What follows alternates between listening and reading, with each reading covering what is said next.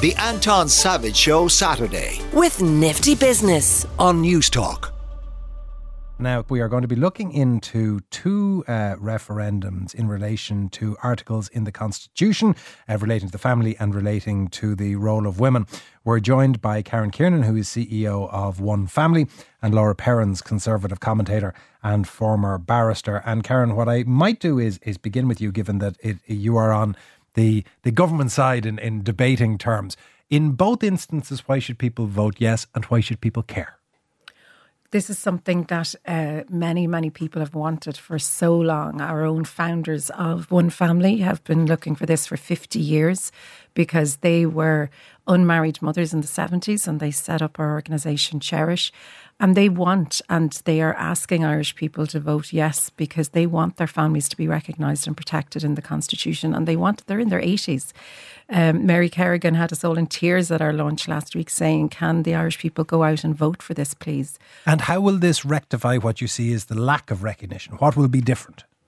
Well, for those families and for the 40% of children who are being born this year to parents who are not married to each other, it's going to bring them in from the cold. It's going to recognise their families and their relationships with their parents in our constitution.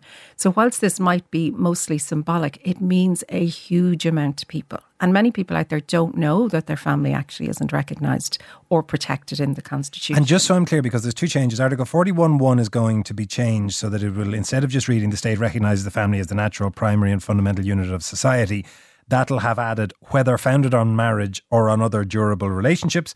And then Article 41.3 will have the removal of the words on which the family is founded relating to marriage. Is that it? Yeah, so marriage, the special status of marriage is maintained. That's still there. There's nothing being taken away. But the general understanding of what family is in Ireland is being expanded to include the families that children of parents who aren't married to each other live in. So that's unmarried families, unmarried couples. They are now going to be included when people go out and vote yes, yes on the 8th of March. Well, let me bring in Laura Perrins. Laura, in, in that context, is, is a vote no then a vote that excludes um, families that are not the traditional, the, the classical, whatever the cliche might be a better term, nuclear family? So, in relation to the marriage change, I mean, the first objection to the wording of the proposed change is that the electors will not know what they're voting for. It's incredibly vague. Um, that's the first point. The second point is that it undermines marriage, which is bad for children. Um, and, and thirdly, it's undemocratic because it's the judges that will decide. So, taking really the first and third point together because they go together, is the Electoral Commission said yesterday that the full implications of this referendum won't be known because it'll be the, it'll be the Supreme Court will assume it'll be the courts that will ultimately decide what the definition of durable is. So when you're going out to vote, you have no idea what exactly will or what relationships will or will not be included in the constitution. Now, constitutions should be clear. We should have clarity.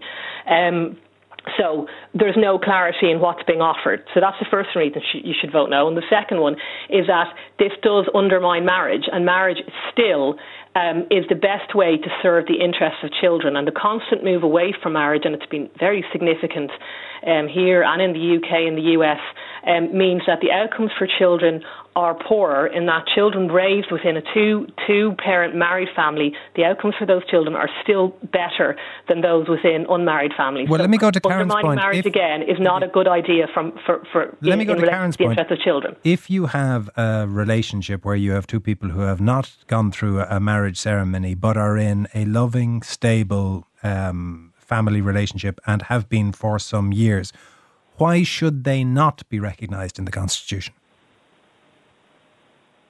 Who are you asking? My, I thought you said to, the other lady. You're no, I said to, I, that was Karen's point. I was putting it to you. Oh, sorry. Um, so y they can be recognised in legislation, and certain provisions, of course, are made for, for, for those families. But um, they, they, they shouldn't be on the same level as marriage because marriage is something that should be promoted as, as a good for children and as a common good. In, in research in the United States from um, the IFS, from the Institute for Family Studies, and also in the UK from the Marriage Foundation clearly show that unmarried parents are three times more likely to split up from children before they're 14. So this isn't a good outcome for, um, for children, and marriage should continue to be encouraged as much as possible without stigmatising stigmatising other family forms that are provided for elsewhere in the legislation. But but the other point also is that we don't know what marriage, what what you know relationships will or will not be included, because as I said, the wording said it's it's uh, durable relationships, and the electoral the head of the electoral commission yesterday said it, it, that it'll be the courts to decide that.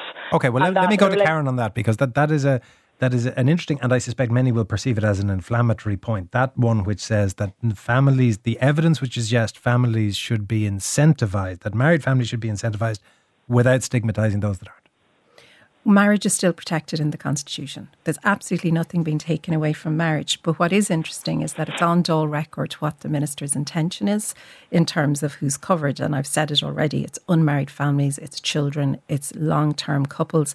And if you look at the material from the Electoral Commission, and I'd really encourage people to inform themselves, they've really good stuff. One of the things they say is that it's the family based on other lasting relationships. It's different types of committed and continuing relationships. So that's what the Electoral Commission has put in writing for us to consider. So it is time. And I think for many people, they don't want to be forced to get married. You know, over 40% of children being born this year will be to parents who aren't married to each other. And, and what about Laura's point about the difficulty want. in definition? That something that should be in the Constitution should have very clear legal clarity, and that durable relationships is a term that allows for a lot of inference. Yeah, the Constitution, as we know, is a high level document. It's around principles. This is really about values. And it can't define all different kinds of families because it has to be there forever. So there's very clear guidelines being given. And we also know that the European Court of Human Rights, which has similar language, has been legislating very successfully and very um, you know, in a very moderate way on this since the 1970s. So nothing drastic is going to happen here. But what is going to happen, it's really positive, is people in families um, that where they're not married to each other, like John O'Meara had to take that case to the Supreme Court last Monday. Um, they will be brought in to the Constitution. They'll be recognised symbolically, and they'll be given recognition and protection. Let me turn then to Article forty-one two, which is the one where I think there there may be broader agreement about the deletion than the insertion, depending on on how the vote goes. The deletion being that the line the state therefore will endeavour to ensure that all mothers shall not be obliged by economic necessity to engage in labour to the neglect of their duties in the home. This is in reflect of, quotes, the uh, recognition that by her life within the home, woman gives to the state a support without which the common good can be achieved. Um, this is going to be changed to say the state recognises that the provision of care by members of a family to one another, by reason of the bonds that exist between them, gives to society a support without which the common good cannot be achieved and shall strive to support such provision. It's hard to be much vaguer and well meaning than that, isn't it?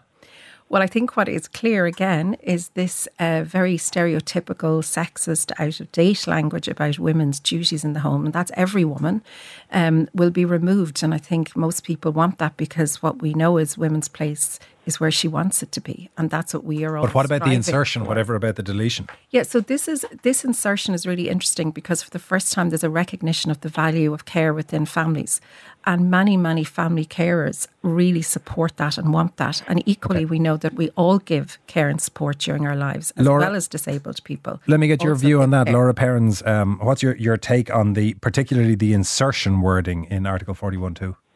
So if they were just adding a, a, a, gender neutral, you know, care provision, that is something I would support. But that's not what's on offer. What they what this is essentially is another attack on women, in that what Article 42 4121 says is that the state recognises that by her life within the home, woman gives the state a support without which the common good cannot be achieved. So it's a recognition that all of that unpaid work, all of that uh, caring work that often goes unrecognised is very important and not just in a private context but also in the public context in that it, the common good cannot be achieved without it. And will so people not say that that is a, a, a, sort of an anachronism in, in how it represents the life of women in modern Ireland and that it suggests intrinsically that men don't provide a similar role in any context in the home? It doesn't suggest that at all, and it was very clear. And Susan Denham said in the Supreme Court in 2001 that this article is not um, is not allocating a mother uh, or a, a woman to the role of, of, of the home. And we know that it hasn't proved any barrier because women's lives have changed so much over the years.